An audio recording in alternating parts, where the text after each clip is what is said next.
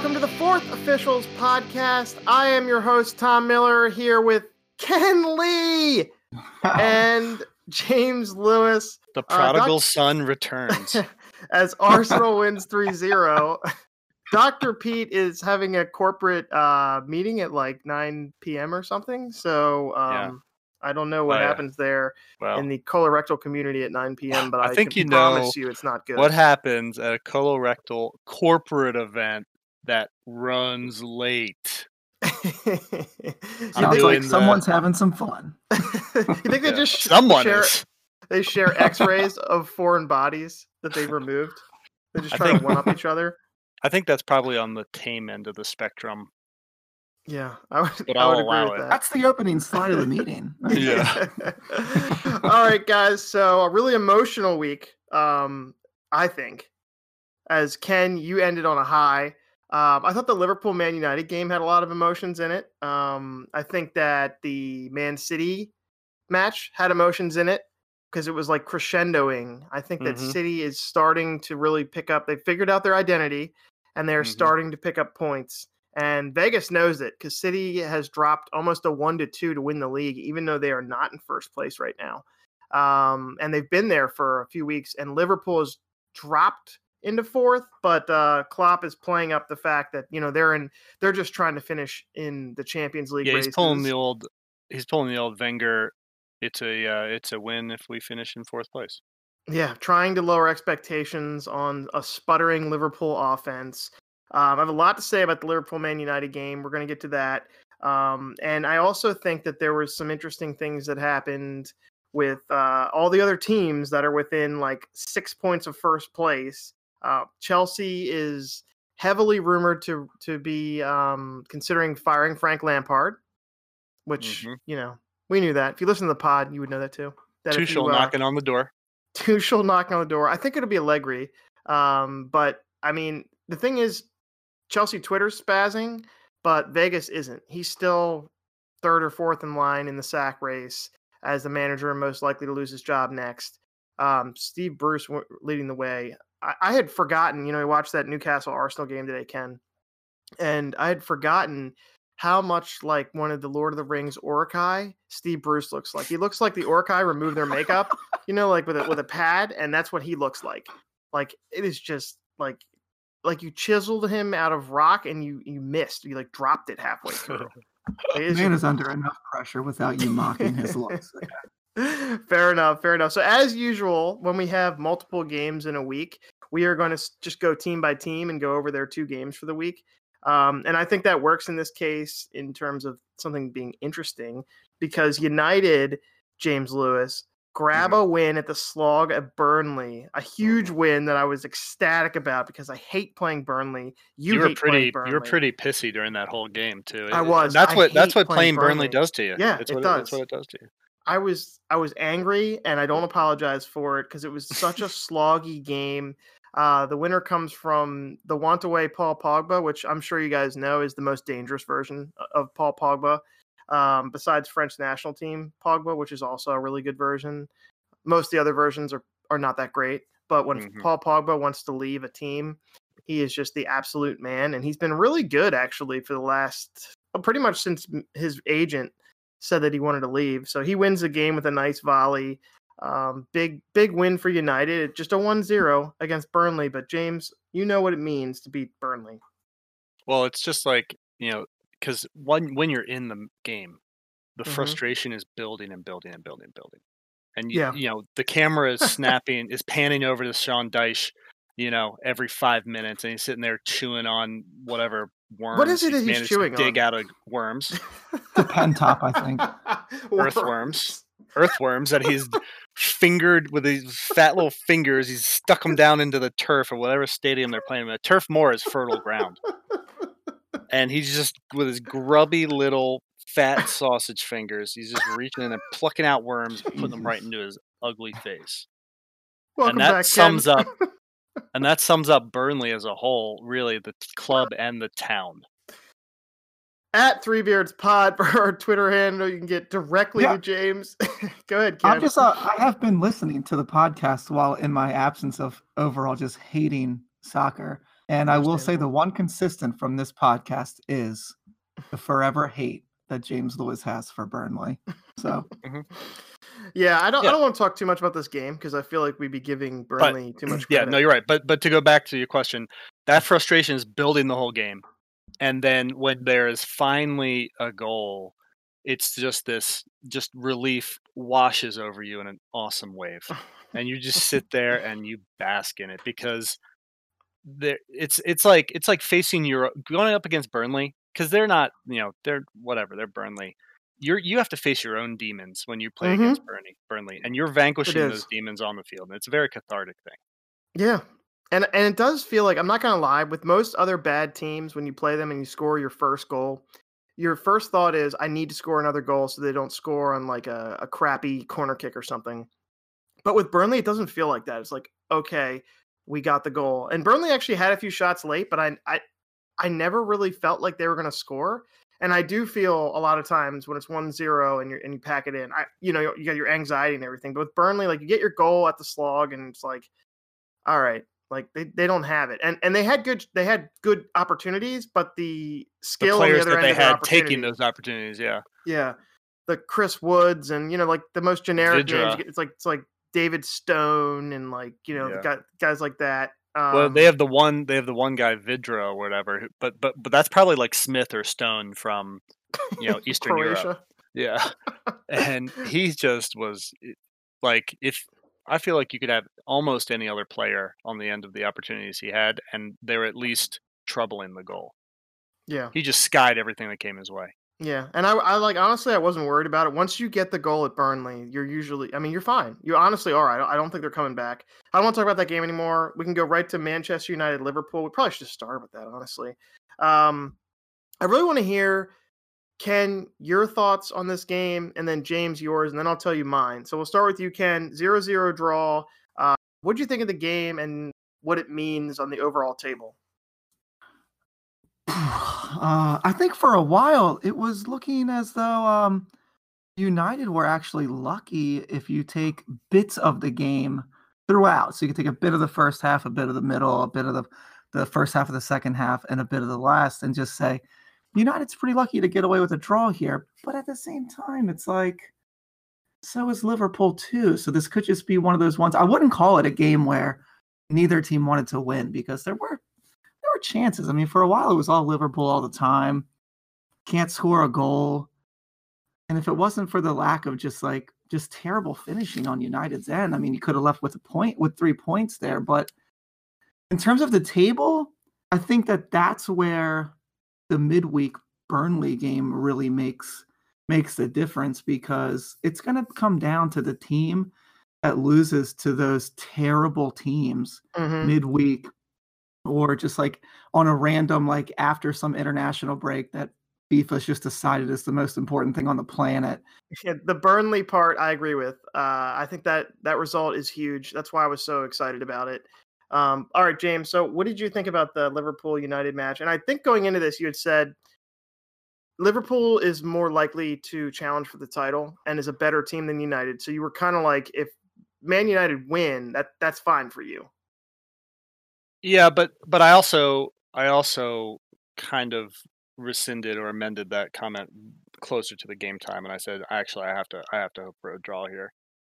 Um, a draw, and and it turned out I think to to work out. I, I think it'll work out in the long term. I think the draw was demoralizing for Liverpool and and a little bit uplifting for United. Obviously, it was at Anfield, no fans, so it's that's not really the statement that it always is. But but the way that the way that the two teams battled to this draw was very different. You know, uh, Liverpool started out. I think they started out playing pretty intense, like they usually do. But what became quickly apparent was the lack of just the, that the lacking the spark that they normally have in attack with Salah and Firmino, Firmino and and Mane. Um, you know, Salah is look, and I said this in the chat too. Like the Liverpool's recent problems, I think, are down to a couple things. One, they don't have a deep bench; they're dealing with some injury issues. Two, like in the past where Salah would look electric on the ball and then finish off whatever he created. Uh, now he's still looking good on the ball, but in front of goal, he's looking hopeless unless it's a penalty. I mean, he'll still smash a penalty in, but he's putting chances over the top. He's, you know, doing all those things, right? Whereas Mane almost looks out of control. Uh, uh, he looks um, out of control at times on the ball, but he'll he's the one that they're more reliant on to actually finish a chance now. But neither one of them are, and Firmino's just sitting there doing nothing. So like their attack is really kind of petering out here, and I think it it has to do a lot with energy levels, thin bench, you know, completely disrupting their midfield. And and I think that showed as this game went on. You got the half like in the beginning I thought okay, Liverpool might score.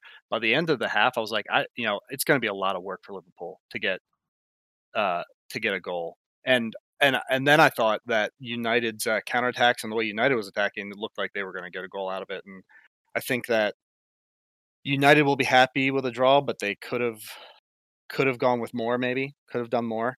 And Liverpool will be very unhappy with a draw, but happy that it wasn't worse.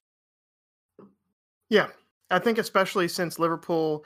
I mean, if you look at the teams they've they've played against in the last six or seven Prem matches, they drew Fulham, they drew West Brom, they drew uh, Newcastle. Like that is horrible. Yeah, uh, they lost to Southampton. That's all within the last five Prem matches. Like they are really skidding right now, and everything that James, you just said about Salah is definitely true. I keep seeing him get through and be on the penalty marker with nobody. He's through. Like there's a through ball, he's alone. Mm-hmm. And he, he puts the ball wide of the Chunks frame. it. Like he's yeah. not even hitting the frame right now. And I remember reading the quote this morning, and Salah said, "I 100% want to live, want to stay in Liverpool. It's up mm-hmm. to the mm-hmm. to the club now," which is a really almost like manipulative way of saying, uh, "I want more money. I want them to pay me more, but I'm mm-hmm. saying it's them. Because well, he probably yeah. wants 300 he, he, wants to be paid i mean he's been one of the best players in the prem for the last three years. He wants to be paid like kdb he wants to be paid like uh who else is up there? I can't say de gea. I refuse it is De but, you know, but de gea is a top earner and a top earner in the prem that's what salah wants he wants to be paid yeah. 350 375 you better get to work if that's what he wants because if they're going to be negotiating a contract off of his current form He's not well, really a scary player. Well, I mean, according to you guys, though, you know, he's already been the best player in the world for years now. Best player. If you hear, if you, hear you guys talk the, about it, but but he has been one of the best players in the Prem for the last three years. I mean, that's not you can't really argue against that with his goal contributions per ninety. I mean, he's up there with Aguero and those kind of guys. Like he's he's like second or third on the list. Yeah, so, but I, I mean, there are a lot more pens than than there have been in yes. the past. But I mean, well, a lot of those goals are pens. Uh, not to you know, but again, electric player, and on his day he was finishing those goals. But if a part of that game drops off, you you want it to probably be the other half.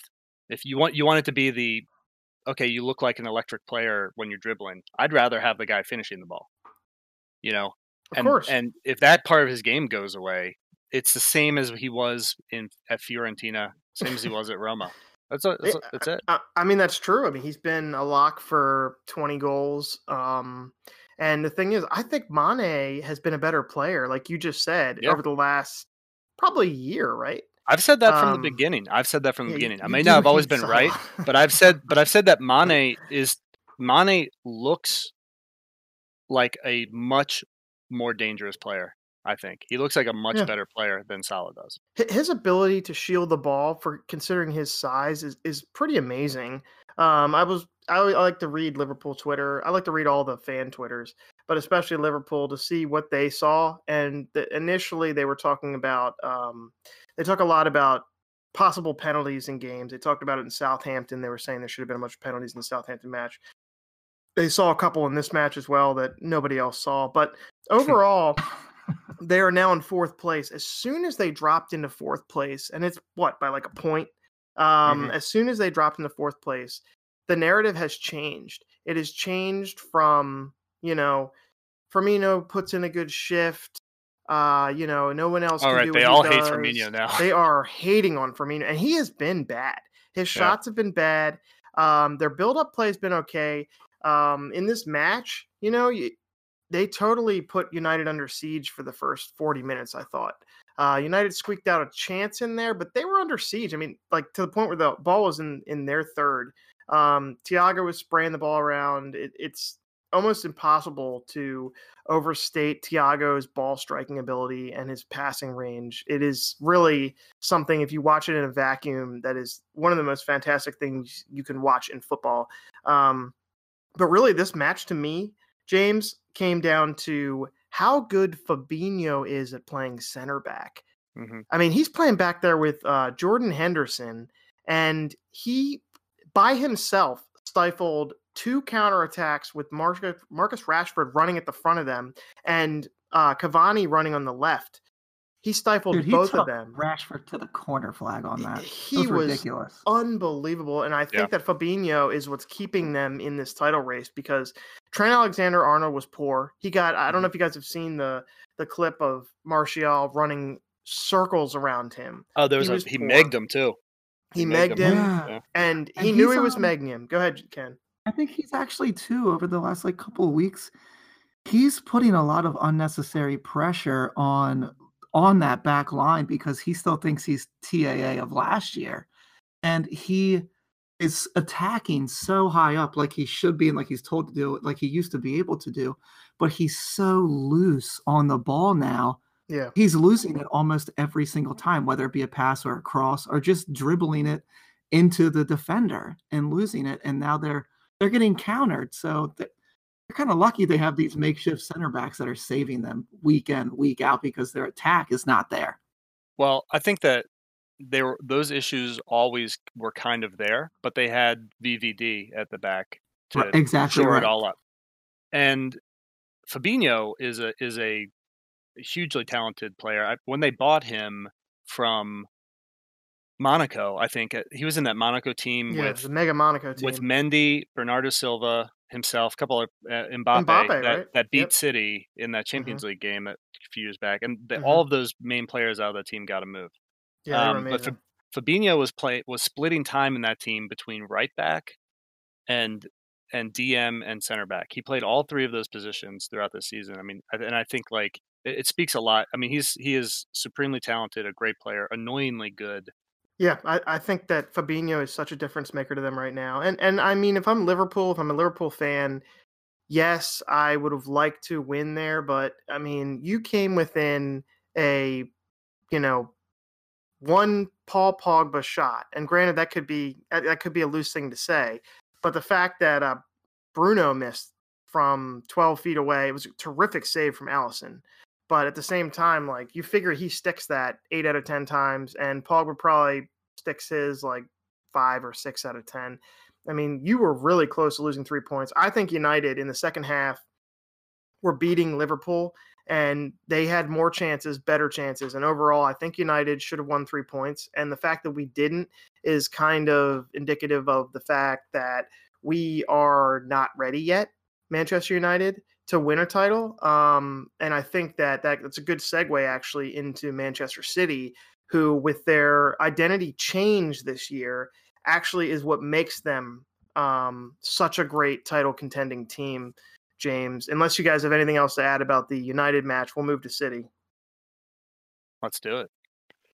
All right, so Manchester City this week, um, they beat Brighton, which is that 1-0 win that we were just talking about United getting uh, earlier in the week. Not a lot to say about it. They got the win though in against a, a team that packs it in. Phil Foden, who's been great this year for you guys, um, and then again building on the back line, which is the new identity of Manchester City, is not allowing any goals. And they didn't, they haven't allowed a goal, I think, in what four matches.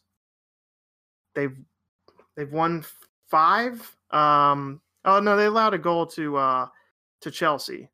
Um, Yeah, at that end of that game, that was lame. a lame a lame goal. But uh, it, has been four matches, and the last time they Mhm. allowed one was against Chelsea. Uh, 1-0, 3-0, and then 4-0 against Palace.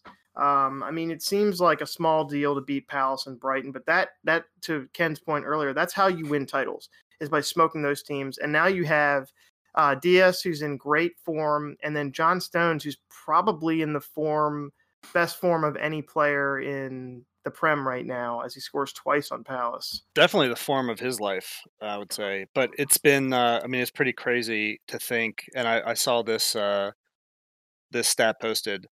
The one year ago, uh, and it was almost to the almost to the day. It was close. We played Crystal Palace, uh, and he had maybe one of the worst games of his life, and we lost that game on on a uh, I think it was the Andros Townsend like Wonder Worldy strike. I hate Andros Townsend Yeah. wonder strikes. yeah, I know. really do because what happens is he hits one, and then you have to deal with the narrative of why is Andros Andros Townsend not on a big team? Why is he not in the English setup? What is Yeah. this the goal of the season? He does it like once every eighteen Yeah. months, and I have to deal with that. I hate that. They actually they actually called this one uh, contender for goal of the decade. God, see, Uh, but that, those are the announcements. But anyway, but so yeah, so fast forward a year later, and he scores twice. Uh, with, at like maybe the height of the form of his life right now, uh, Mhm. just looking completely changed and revitalized. And it's it's a it's a cool story, but it's interesting that it took getting Dias in. And what a lot of people are saying is that Dias is just like probably the most vocal guy on the pitch. He's talking to everybody at all times, and and it sounds like. Uh, you know, we had Laporte in there before, and Laporte was a great, has been a great defender for us in his own right too. But you can tell much more silent, just just kind of doing his job. And Stones is also not not talking much on the on the pitch if you ever watch him. Uh, so having that defensive leader, and this that was a lot like Kompany was, I think, just talking and directing people all the time, and it's something I think we have needed in our defense since since Kompany left. So it's been a huge change for us. Uh, best uh, tied best goal differential in the league right now, uh, and we are lowest goals allowed in the league. Um, Yeah. by a lot. and there's also that one thing, game in hand, and we have a, and we are two points behind United with a game in hand. game in hand. Yeah, that's Yeah, and I think uh, Dr. Pete brought this up, but they, you guys don't really play too many talented teams. I mean, you, you do have Villa on Wednesday. That that's your talented team you're playing against. But Villa might. I mean, they're going to have starters. Are they still in like COVID protocol? we don't. Um, people aren't sure who's back and who's still Yeah. outstanding. Uh, And- and- so it, I mean, yeah, that could be that could be bad for them. And then, as per usual, uh, your FA Cup draw is a joke. You play Cheltenham, um, and then yours uh, is a joke too. isn't it Liverpool? Yeah. it's not. uh, we- can't sit Bruno. We're going to run him into the ground. Then you play West Brom, Sheffield, who are horrible. Um, The slog after that. Burnley, and then Liverpool, Man City game. Tottenham, Arsenal. Wow, look at that stretch. Yeah, that's the stretch, and then a Champions League game right after that. So, so Yeah, we. I mean, that's.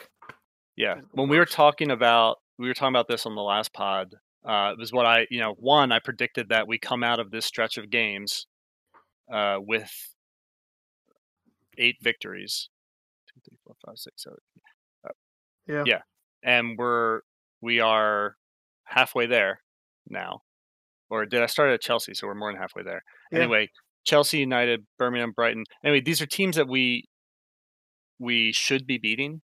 Um, the Villa the Villa game is going to be tough, and I said that in the beginning too. But we should look to come out of this stretch, you know, ending at Burnley. We w- we want to have won, won all of those games. Yeah. on without That's pretty question. And if impressive. we and if we do that, I mean, one, I mean, uh, we need we needed to do that to get back into the title picture. We are doing it right now. We need to keep on this path, um, especially with Liverpool looking uninspired. Um, we got to keep pace with United. Yeah, okay. I mean, I guess the thing that sticks out most to me is that Manchester City, aside from Sunday where they won 4 0, they, they, they haven't been smoking these bad teams. But, and this goes to you, Ken. I mean, we have a new identity at Manchester City. Uh, Pep is, is flexing a little bit of his managerial muscle, just proving that he just doesn't need to have rock and roll football like Klopp does, but that he can also build wins um, out of a strong defensive showing. Um, Ken, do you think that's acceptable if you're, you know, the city hierarchy where you paid all this money for all this attacking talent? Do you think that they sit in the boardroom and they're like, ah, like we're not we're not winning games, or it doesn't matter at all. We'll win any way we can, and then after the season, we'll go buy you know forwards this time instead of buying a bunch of defenders. Are you, are you talking short term or ultimate long term of the Short- future of short- Pep being able to stay? Yeah, I think short term, City takes the title, however they get it, because it's COVID, and they're going to want to win anyway, any way they can. Long term, I think he needs to bring in a Champions League title, or else they ultimately will fire him no matter how many titles he brings to City. Hmm.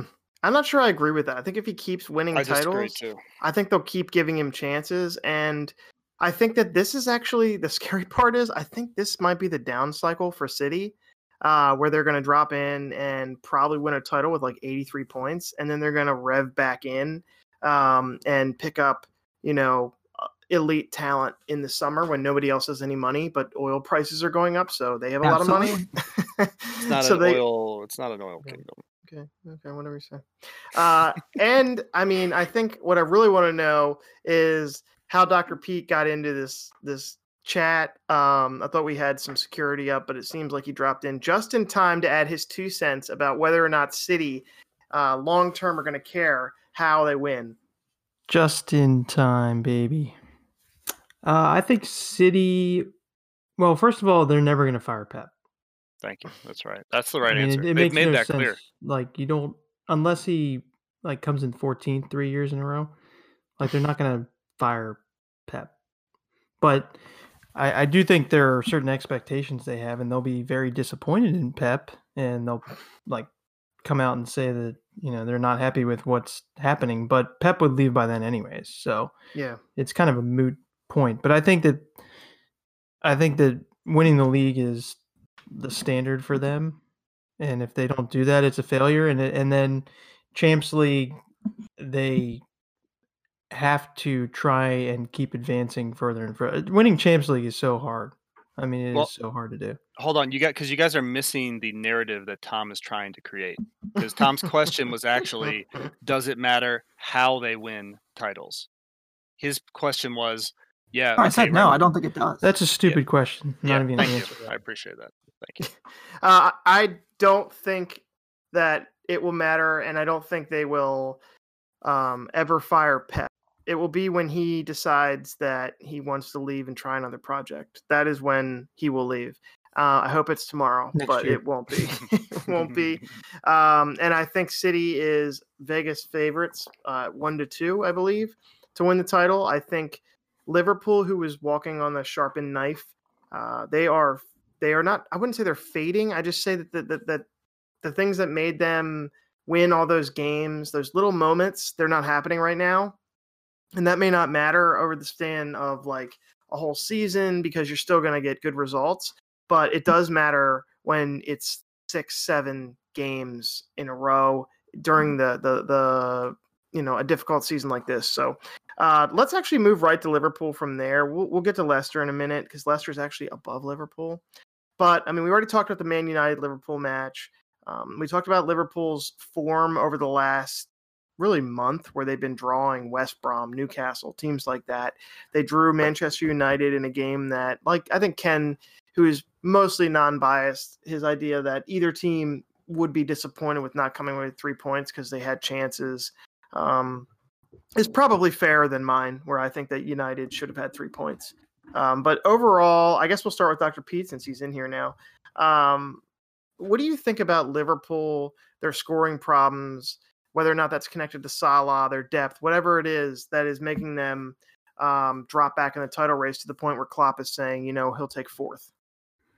I think it's it's a whole bunch of different things, perfect storm all coming together at once. And to me, it starts with losing Van Dijk and Gomez, and then you have to shift your best center midfielders back into those spaces, and it just creates so much pressure and tension on the rest of the team, so that they can't operate the way they were before. You know the two outside backs are so much less effective Yeah, they really are. they don't have the cover that they had before. They could just bomb forward and do whatever they wanted and now their defensive frailty is being exposed i, I think up front I, you know Salah and Mane have been so good for so long that I mean they were due for some kind of down period. I, I don't think Firmino Firmino has been like a contributor in terms of goals and assists as much. So I'm, I'm not sure that that is something new, but I, I think that long term they're going to be fine. Mane and Salah are going to be towards the top of the scoring charts at the end of the season. They will go on a run and they will score, you know, a couple hat tricks here and there, and you know, Liverpool will continue to be in the race. They're not going to fade out to fourth or fifth place. I don't know. Okay. I have them coming. I have them coming in fifth. That's because you hate. them. you do hate them. Uh, Pete, you weren't here for it, but we talked about how good Fabinho's been. I think he's been one of the best center backs in the league, if not the best center back. Uh, watching him wrangle Marcus Rashford on a break and block off Bruno several times, he I thought he was unbelievable in this match, and I think that the fact that they have him there is is the reason that they can put Jordan Henderson back there and not really allow like uh, you know ship a ton of goals to a good counter attacking team like United. But that being said, uh, Liverpool's definitely scuffling right now, and there's a lot of excuses coming out. Most of them coming from Klopp himself. Um, and I think it's time for them if they want to start winning, they need to start getting results. They want to win a title. They need to get re- they need to get results that are you know, uh, one zeros, two zeros, etc. They have the slog next on Thursday, and that's a big deal, guys. Um, hmm you know what it means. We talked to a little bit. We talked a little bit about the slog while you were gone too, Pete. I, uh, you'll have to listen back, but Oh, I I think you know wait. how my feelings are about the relief when you score a goal at the slog is one of the best feelings in the Prem. Uh, then you then they play United again in the FA Cup, and I hope they win because I don't want to play any further in the FA. I don't want to play in the FA Cup anymore. I don't want to play in the FA Cup. I don't want to play in Europa because the Prem is too hard, and I want Liverpool to have to play in all the competitions and not win anything. Uh, but after that, they play Tottenham, they play West Ham. Like this is not It's a an loser easy mentality, Thomas. Then they, they It's fine. No, Liverpool has a tough stretch. They they do United in the FA Cup, Mhm. Liverpool, yeah, no, Tottenham, like you said, West Ham, At Man Tottenham. City, Leicester. Then they go and play Leipzig in the Champions League, and then they play Everton Yeah, in the in the Derby. I think that's, that's, a bad stretch. Like you got to figure out how to score now. Like they, I mean, everything else aside, we've been watching their games, and those misses that Salah is, is missing, where he's in the center of the penalty box, are bad misses. Mhm. Is it is So- it the solid misses or is it the fact that they're relying on Firmino to actually take shots now? He's Is been that- taking shots. The big that's the biggest problem He's- to me. I've never seen taking Firmino shots take so along. many shots Yeah, in the last like three or four games, like in his whole career. Like he's actually always up there in shots. He, I think he averages like two point five a game. really. I've never like I'm just Yeah. like, why is this guy shooting all the time? Like he wasn't even hitting the frame on uh against United. No, and he he- wasn't a danger of hitting the frame. No, It was So- bad. I think. Liverpool's scuffling, and if they can come out of that stretch we just described with wins, then absolutely. I mean, they they could be title contenders. But right now, um, I think that everybody can agree that it goes City, and then United and Liverpool are probably even there. Um, I don't know about you guys. Maybe I'm just talking out of my ass, but I think that's the way it feels right now because United has holes and Liverpool Well, has holes. I mean, I agree with I- Pete. I mean, yeah, go ahead. no, no, you go. No, I was just gonna yeah. say I agree with Pete. I mean, barring something ridiculous, I do think Mhm. that uh, Salah and Mane do come true to form, and they do go on a run of, of games where they score tons of goals. All right, Pete. So I guess like with the way that Tottenham is finishing matches against bad teams, um, a lot of goals scored after the 80th minute. I think this is kind of like Jose Mourinho getting passed by by the modern game. I think somewhere around you know 2011, 2012, the game kind of changed where you can't get away with as much hard tackling, uh, little defensive tricks you could use before, taking a guy's legs out when he's running down the wing that you wouldn't get a yellow card for. You now do. They call a penalty for absolutely everything. They want more goals. More goals have come into the game, and I think that Mourinho's style fits well for that early 2000s.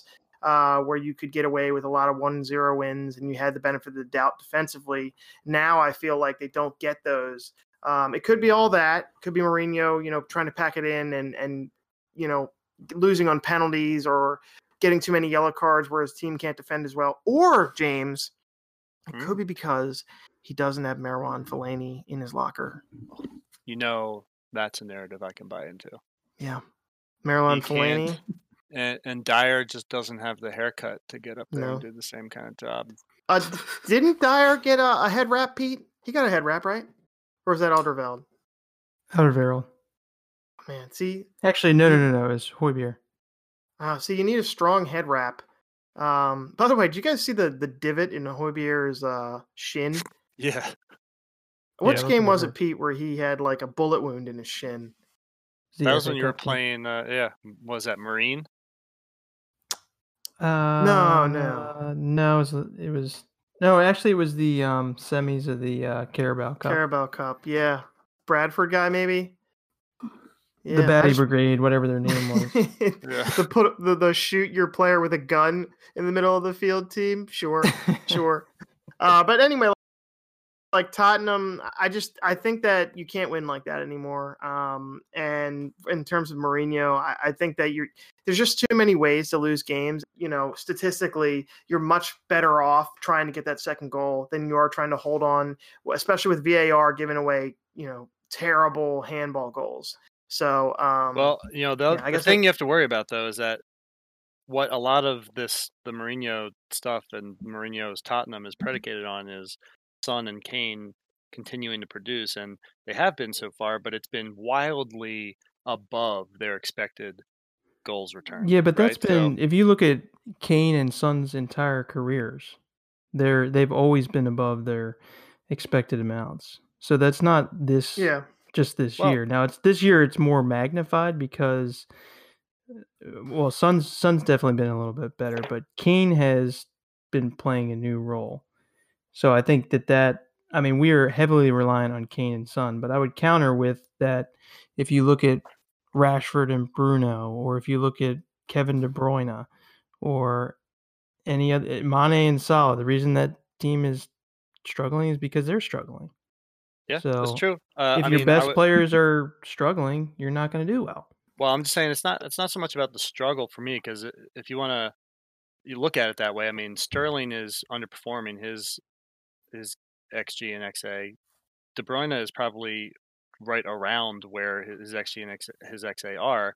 The thing that I'm talking about for Tottenham specifically is that you've it's you know you have even with Mourinho there and having a defensive setup, you you're still you're not finishing teams off in the way that you need to. And if Kane and Son regress to their XGXA, I mean, Son is way beyond his his expected goals returns. Uh, Kane less so, but still maybe above a little bit. But you know, Son uh, hasn't hasn't been matching his high flying form from the beginning of the season so far. I'm just saying. Careful if we have any South Korean listeners. Careful, they're not going to like that kind of talk. I mean, back Son, that's just just for a couple games for s- for Son. He's hit he's hit the post four times. Just saying. I mean, but that's part of regressing to the to the XG. I mean, it's the same thing with De Bruyne not getting assists and us not, you know, because because the guy on the end of the assist doesn't finish it. Well, when that happens, we draw West Brom one one. You know, so that's I mean that's the kind of thing that can derail a title challenge, uh, and that's what I see a little bit at, at Tottenham right now. I mean that draw at Fulham is was crazy. You shouldn't should never have happened.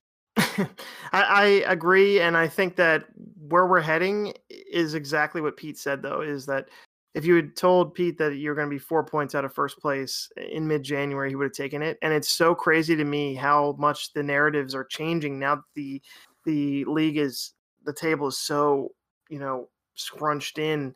Um, I think that we we were talking about Liverpool failing, but if they they win eight games in a row, or you know six of eight or something like that, it's just what happened to City, where we were talking about them not doing well, or they were sitting in ninth place uh, with like three games in hand, and then all of a sudden you're like, oh my god, they made up most of the games in hand, and now they're the title leaders. Told you I was on. Um, I want to mention I was on record with not being concerned. That's fine. You're gonna get a Fred tattoo when United win the season, so I hope you enjoy that. Uh, also, we found Fred has his own official logo uh, and Oh, website, so uh, we can decide whether or not we're going to use that. I'm fine with just having Fred, the word Fred, tattooed. Um, Pete has doubled down and is looking for Fred and a PJ4 tattoo. Uh, we won't tell your wife, although she might discover it at some point. Um, I'll leave I'll leave the Tottenham conversation with this uh, that the goal scoring from the years 2000 to 2009 sat around 2.5 2.6 and then between 2010 and 2018 before VAR it jumped up to 2.7 um, it is now at 3.79 goals per Ooh. game that is a massive uptick and I think that Jose Mourinho needs to take that into account because just like with American football, where uh, going forward on fourth down is is a better idea because you're more likely to get it because the rules favor you now. Uh, the European football, they're more likely someone's going to score again because of the way the statistics are, and it needs to be you because you're the better team. So I think that uh, Jose needs to listen to the pod. We do this all the time. You guys never mm-hmm. listen to us. We've helped. We've helped managers don't. turn it around. Speaking of managers turning it around, um, it's not going to be Arsenal. Uh, Chelsea is in yeah. seventh place on 29 points, and again, I mean they're they're eight points out of first place, which I guess at this point is you know compared to everybody else, they're in seventh place. Chelsea went from early December, all those shutouts, all those clean sheets, and now they were apparently uh, Ken Lee on the edge of losing Frank Lampard if they had lost the Fulham match, which they they basically it was even until the red card. And I mean, how do you feel, Ken, about Frank Lampard's chances of finishing the season? Um, I think if the, finishing the season, it was a long season. Um, We're almost half, we are halfway. Yeah, I mean it's a long season, any season when you're the manager of Chelsea and how they go through managers, especially. But when you were given the you know the keys to the bank account and you spent you know all of 250 300 million pounds on players that are supposed to score goals and you can't put away teams at the bottom of the table i mean it's a, it's a big big problem i mean I, I i i personally think honestly even if they were if they had three or four more points even and and they were like stringing together results the way they are now he'd still be under a bit of pressure i think. Um i think he's still the manager right now specifically because he is frank lampard.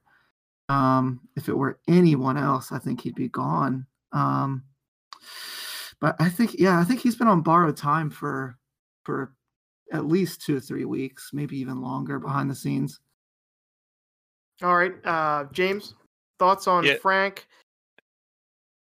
I think if he makes it through the window, then they might as well stick with him to the end.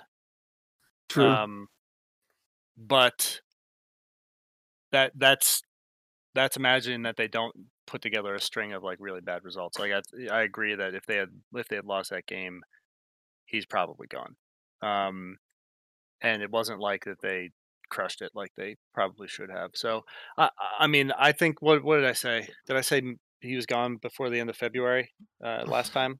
I I uh, I'm not, you know, I'm I'm not as confident in that as I was when I said it, but I'm not going to change that statement yet. I think that if the results don't go his way soon, then he he's he's a goner. I think he's still in jeopardy. I mean, he plays Leicester, and then he has an FA Cup against Luton, and then but I think Wolves is due. Wolves they play Wolves on the 27th, and then they play at the Slog. Like, I mean, the way Twitter's reacting right now is that he lo- he's gone if they lose to Leicester, which I, I, th- I don't. I think, think Brendan Rodgers is a much better manager than Lampard, so I think that. Okay. So I think he probably, I mean that that's that sh- should be worrying uh, for Frank. Okay, okay. That I Frank think that's, a little anxious that's probably true. I mean, Frank has a lot more talent, and I mean, if you guys are watching the Werner misses right now, I feel bad for him. Like he he's on a rival team, and I feel I bad, feel for, bad him. for him. now, is it his bank account that you don't feel bad for? uh, Doctor Pete, your thoughts? Uh, Chelsea plays Leicester. Wolves and Burnley um, going into February. They have Tottenham. I mean, that could be their last match. You think Frank survives this stretch?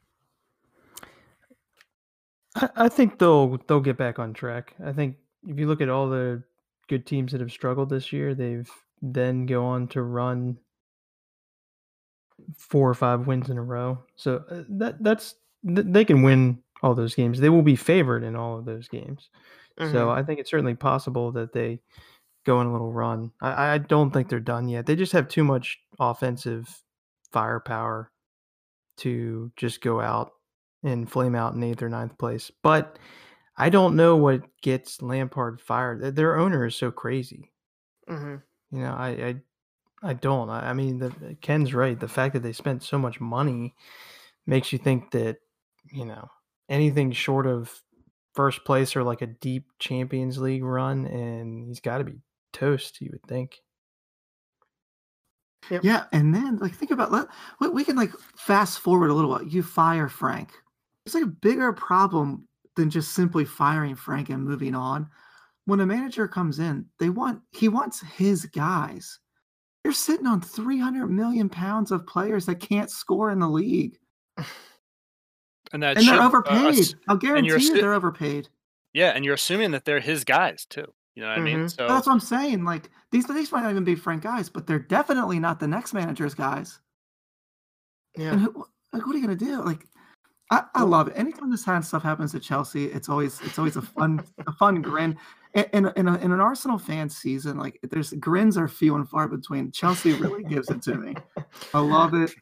I hope he gets fired tomorrow, just so they can figure out the next conundrum, which is what do we do with all these players that nobody wants to play with now?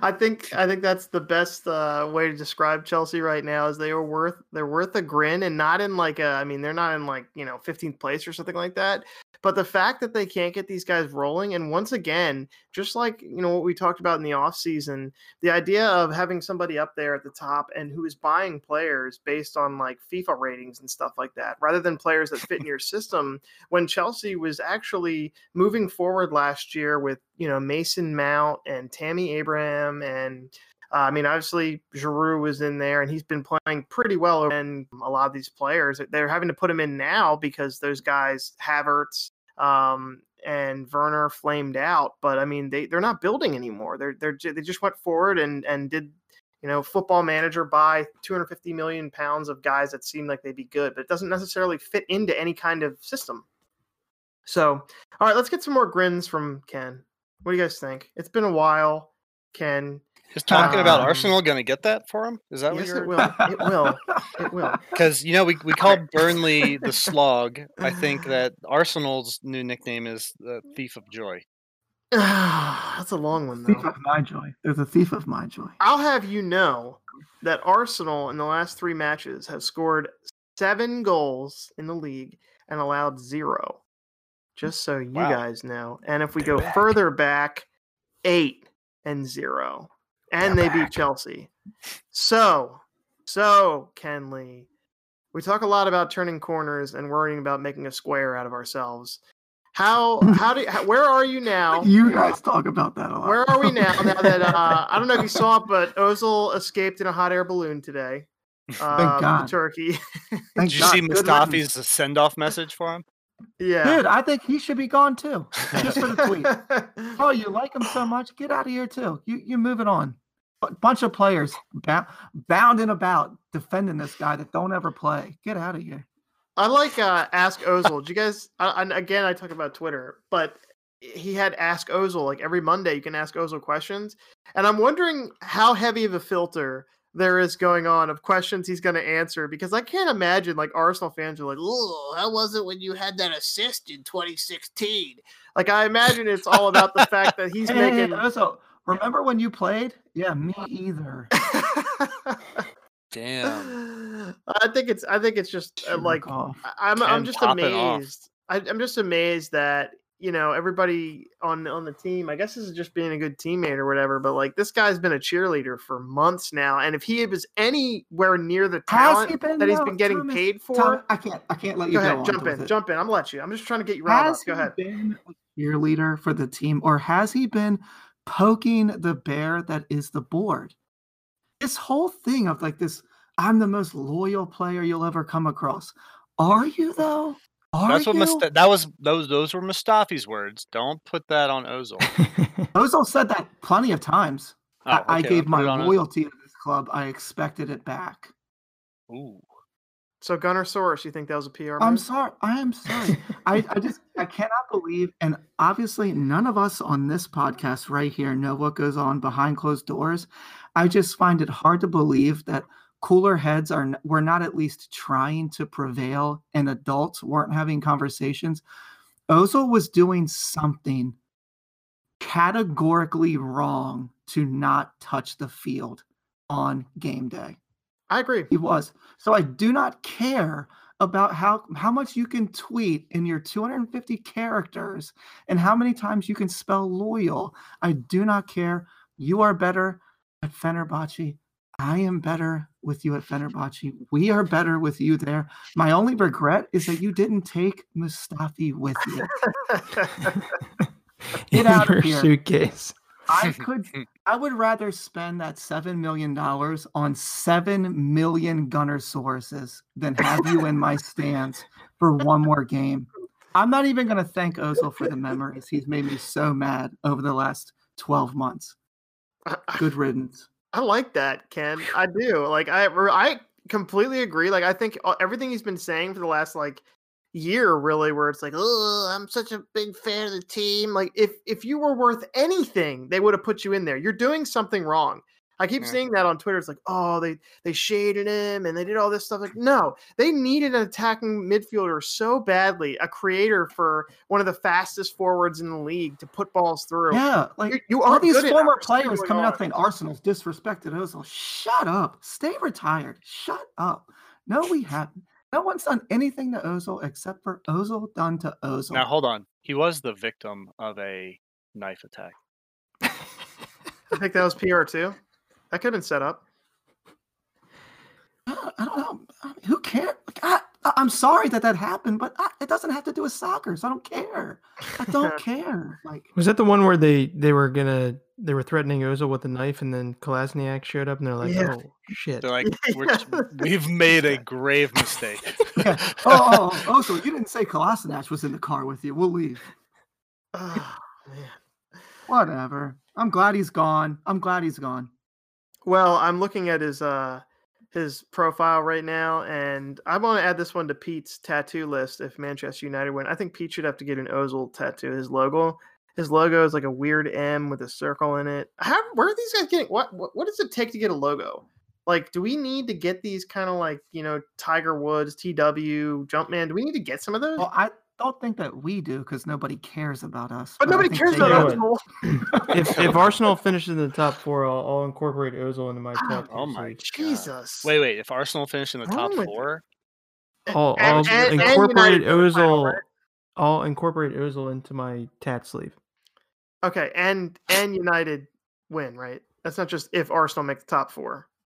Yeah, United have to win too. Okay, okay. Oh, okay. I- I okay. Well, really this is worried for you. you should go go to Vegas and put that bet on first. yeah, you're I gonna get amazing odds on Oh, that. we gotta build that parlay. That's a good parlay. I mean, at this point, I mean, Dr. Pete knows what he's Well, doing. what, what do I want to the odds of me getting an Ozil tattoo to really? I I guarantee you're the only person with one. Uh, but all right, let's talk positive. Ken, are you ready to talk positive, or do we need to get more Ozil out of your system? I've had Ozil out of my system for 12 months. You guys Okay. keep bringing him back up. That's Doesn't true. seem like Just it. to piss you off. Didn't sound like it two minutes ago. uh so Arsenal actually win today, guys. Um 3-0 and Ken, it's the kids. The kids did it.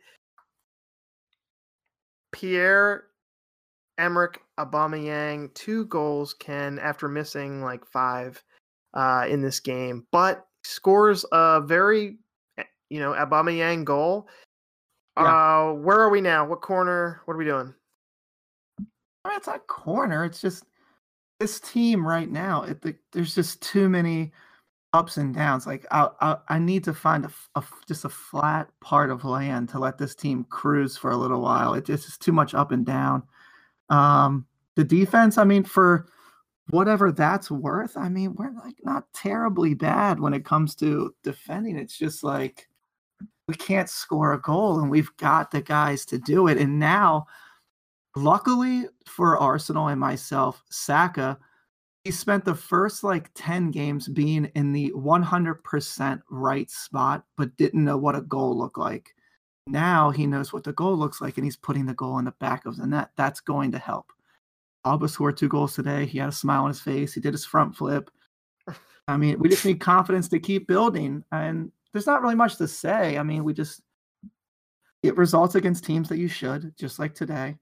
I would have rather won the Crystal Palace game. We looked super lethargic, didn't have any kind of creativity at all.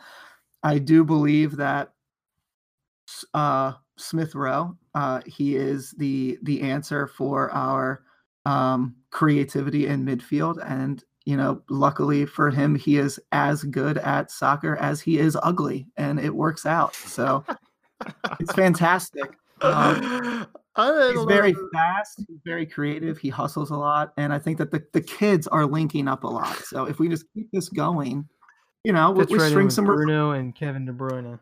Ken's kids Here. turning the corner. we string some results together, and you know, not for nothing, we're not that far away from the European spots. Just so I don't cause too much of a stir with you guys on this Oh, podcast. We'll- Well, hold on, we'll because what you're talking European about, spots. what you're talking about, is Pete getting a Ozil tattoo. no, he's talking Well, about. I, I mean, eighth if I'm. Pete, if I'm Pete, and uh, you're, you're betting Arsenal getting in the top four, I mean, we've done it more than any team in, in the league ever in history. So, I mean, They've made it more important than any team in the league ever. All right, uh, Ken, it's nice to hear you buoyant talking about the kids. I'll give you another chance to say anything else you want to about the kids, anybody else that sticks out to you, anything positive you can say about Arteta, Arsenal, so that you'll come back next week.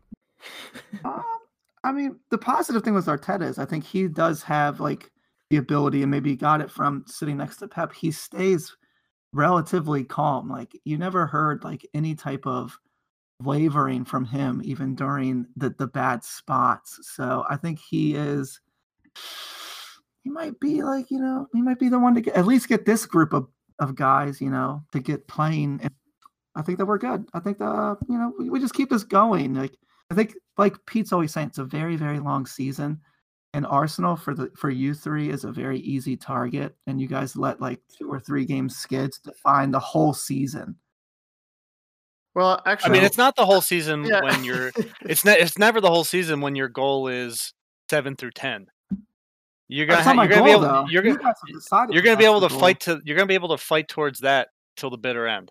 We're dealing with a club in Manchester City that's been a club for ten years of any type of matter of worth, and a, a team in uh, Tottenham that you know now they've finally finished. Like they're finishing good all the time. Like you'd think that they've been doing it their whole lives. They forgot about what it's like to slog it down in the middle of the table. A club of fickle fans that ran their club legend manager that made them relevant out of town. Got it. Get over yourself. I'll just I'll end the Arsenal conversation by saying this. After they beat Crystal Palace, I saw a really good tweet that said uh, Arsenal with their draw today uh, move out of 11th place up to 11th place. I thought that was really funny. And we got Well, we're in tenth place, so that's wrong. but now it's 10th place. That's true. And now I mean- Kenley, and now Kenley, easy. I don't want you to get too excited, but you are only a win away from sixth place. Now, wait, hold on. Now, I want to temper That's that all I'm excitement. saying. Like, I wanna temper that excitement for you so because. Uh, Because Aston Villa has 27 is, games in hand. Aston Villa is a point behind Arsenal with four games in hand. I would have. I'm not joking. It's four games. Oh my! I would be more concerned with their four games in hand if 75% of their team didn't have COVID. Like, That's true. Wait. Yeah. That's the only reason that you should. Yeah, that's the only reason that they're not going to be in the top four. They'll still be ahead of Arsenal. How are Yeah. they going to finish their season, man? That's I don't know. insane. It's just gonna be four. It's gonna be four games in four days at the end of the season. It's gonna be like, boom, boom, good boom. luck, guys. Yeah. if you win all of them, you're in Europe. If you lose all of them, you're rele- relegated. Good luck. Which would be fair for the way that they actually even stayed in the league last year. Very true. Very The true. We don't ghost- forget. We don't forget. No, Um, never. Well, I have to. We have to talk about Leicester next because we really haven't. Um, and they're they're in like a, a third place, like a real live third place. Um, Let's do it quick though, because to me, yeah, we will. We Leicester is the team in third place, but they're just like a a beige. They're Manila folder taped to a beige wall. That's what Leicester is. I, like the only thing we can talk about is will Jamie Vardy score? Yeah, he'll probably score on a counter attack, and that's it. That's all they have to their team, I don't sound like and a penalty. That's it. Yeah. Can we can, can they win a penalty? And can they hit a counter attack through Jamie Vardy? And then if you when you once you've talked about that and the fact that they're somehow in third place, Okay. That's all you have to talk about. Uh, I think Jamie Vardy will score against Chelsea, and I believe it will be on a penalty. So is that? is that Checks the boxes. Well, I yeah. mean, to fairness to the to the Leicester City fan that might be listening, their last game. I mean, Are you out one there, of those scenarios John, happened, the but Leicester fan? John Lester, the Lester fan. Oh, that'd be great. All right, guys. So let's wrap it up. Um, the Premier League looks awesome right now. Manchester United is in the first place slot. So, and not not on not we're not co champions or anything like that. If if you know COVID, you know they had a terrible strain of COVID. They had to call the season. You can throw another title up for Manchester United. We are not scared at all about Manchester City charging us Game down. In the next um, 80 seconds here. Um, and we're not scared at all about dropping like two games in a row and that putting us in like 12th place. We are not scared of those things. Um, this season has been a ton of fun. The narrative swings so much from week to week and game to game, which is why I think all the managers need to listen to us because we have the answers and we can only say it so many times. Um, True. especially with Ken back. Craig Craig will only allow us to say it so many times. before Craig's mm. Ken Ken being back is big. If they had listened, if Arsenal had listened to Ken 12, 18 months ago or so, uh, I think they'd be in a better position. Um, we'll see how Dr. Pete handles Mourinho packing it in against, uh, you know, Wycombe against Wycombe in the fourth round here. Uh, that'd probably be pretty frustrating when they get their goal and they pack it in. Um, James and I, we're we're doing fine. We're okay. Uh, James is optimistic. I'm I'm hanging in. I'm I'm enjoying the ride. Well, that was fun, wasn't it? Unfortunately, we are having some technical difficulties, and so I'll have to stand in for Thomas uh, for our usual goodbye message. Uh, hopefully, we'll get back on track because I don't like doing this. But uh, thank you for listening. Stay tuned for the next episode where we rile up Ken even more, talk about some interesting results that you may not be aware of. Probably are. Probably be Liverpool.